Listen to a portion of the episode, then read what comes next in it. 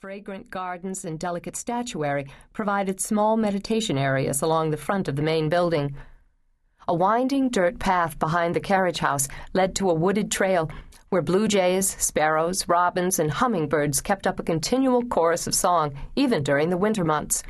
Around the back, through a trellised archway, was a large yard and more gardens, leading to the commanding bluff and a magnificent stand of stately evergreens partially obscuring the incredible view. The centerpiece of the yard was a tall, slender black cross which rose from a cluster of carefully tended greenery and was starkly silhouetted against the sky. Directly below the top of the bluff was a seldom used tennis court built by the original owners and a swimming pool, also rarely used. The swimming pool had been built in the late 60s for a television version of the movie Diabolique, retitled Reflections on a Murder. It had starred Joan Hackett and Sam Waterston. The exterior of Rosary Heights had been rented so it could represent a boys' school where a murder had occurred. A crucial scene involved a swimming pool, so the producers had one installed. After the filming, they donated it to the Dominican Sisters. In the following decades, both the pool and the tennis court fell into disrepair. The sisters couldn't afford the upkeep on either, and many of them were embarrassed by the opulent lifestyle these luxurious accessories represented. They preferred to have nothing to do with them. In itself, property meant little to the sisters. Their vow of poverty precluded attachments to land or possessions, but it was impossible to remain detached from the natural beauty surrounding them. An emotional connection to Rosary Heights was nearly irresistible. There was only one way to describe it God was in this land.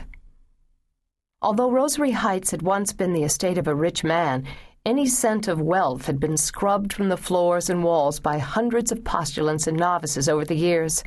They had swept and polished in silence, their humble work a form of meditation.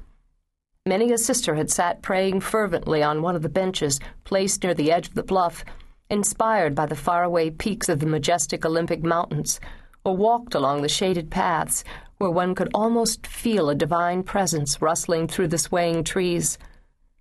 For most young postulants, Rosary Heights represented their first experience of the contemplative life, the state of being. No words to lead them, no actions to define their purpose, just stillness and silence, simple, open living in the presence of the Almighty. But Rosary Heights was just a piece of land, a space. Spiritual transcendence required more than a space.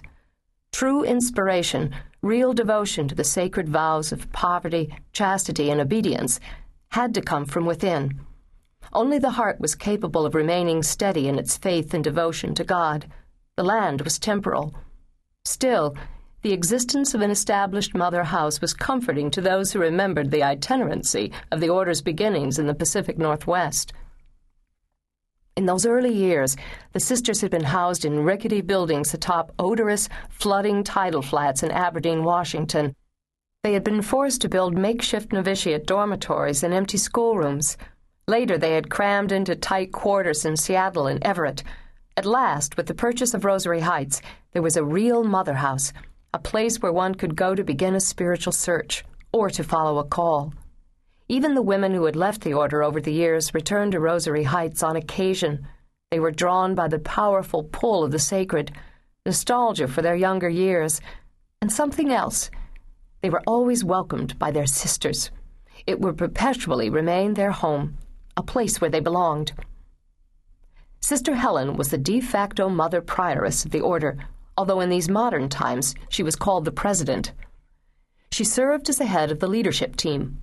Along with three other sisters, Sister Helen was responsible for the order's ministry, its common life, and the treasury.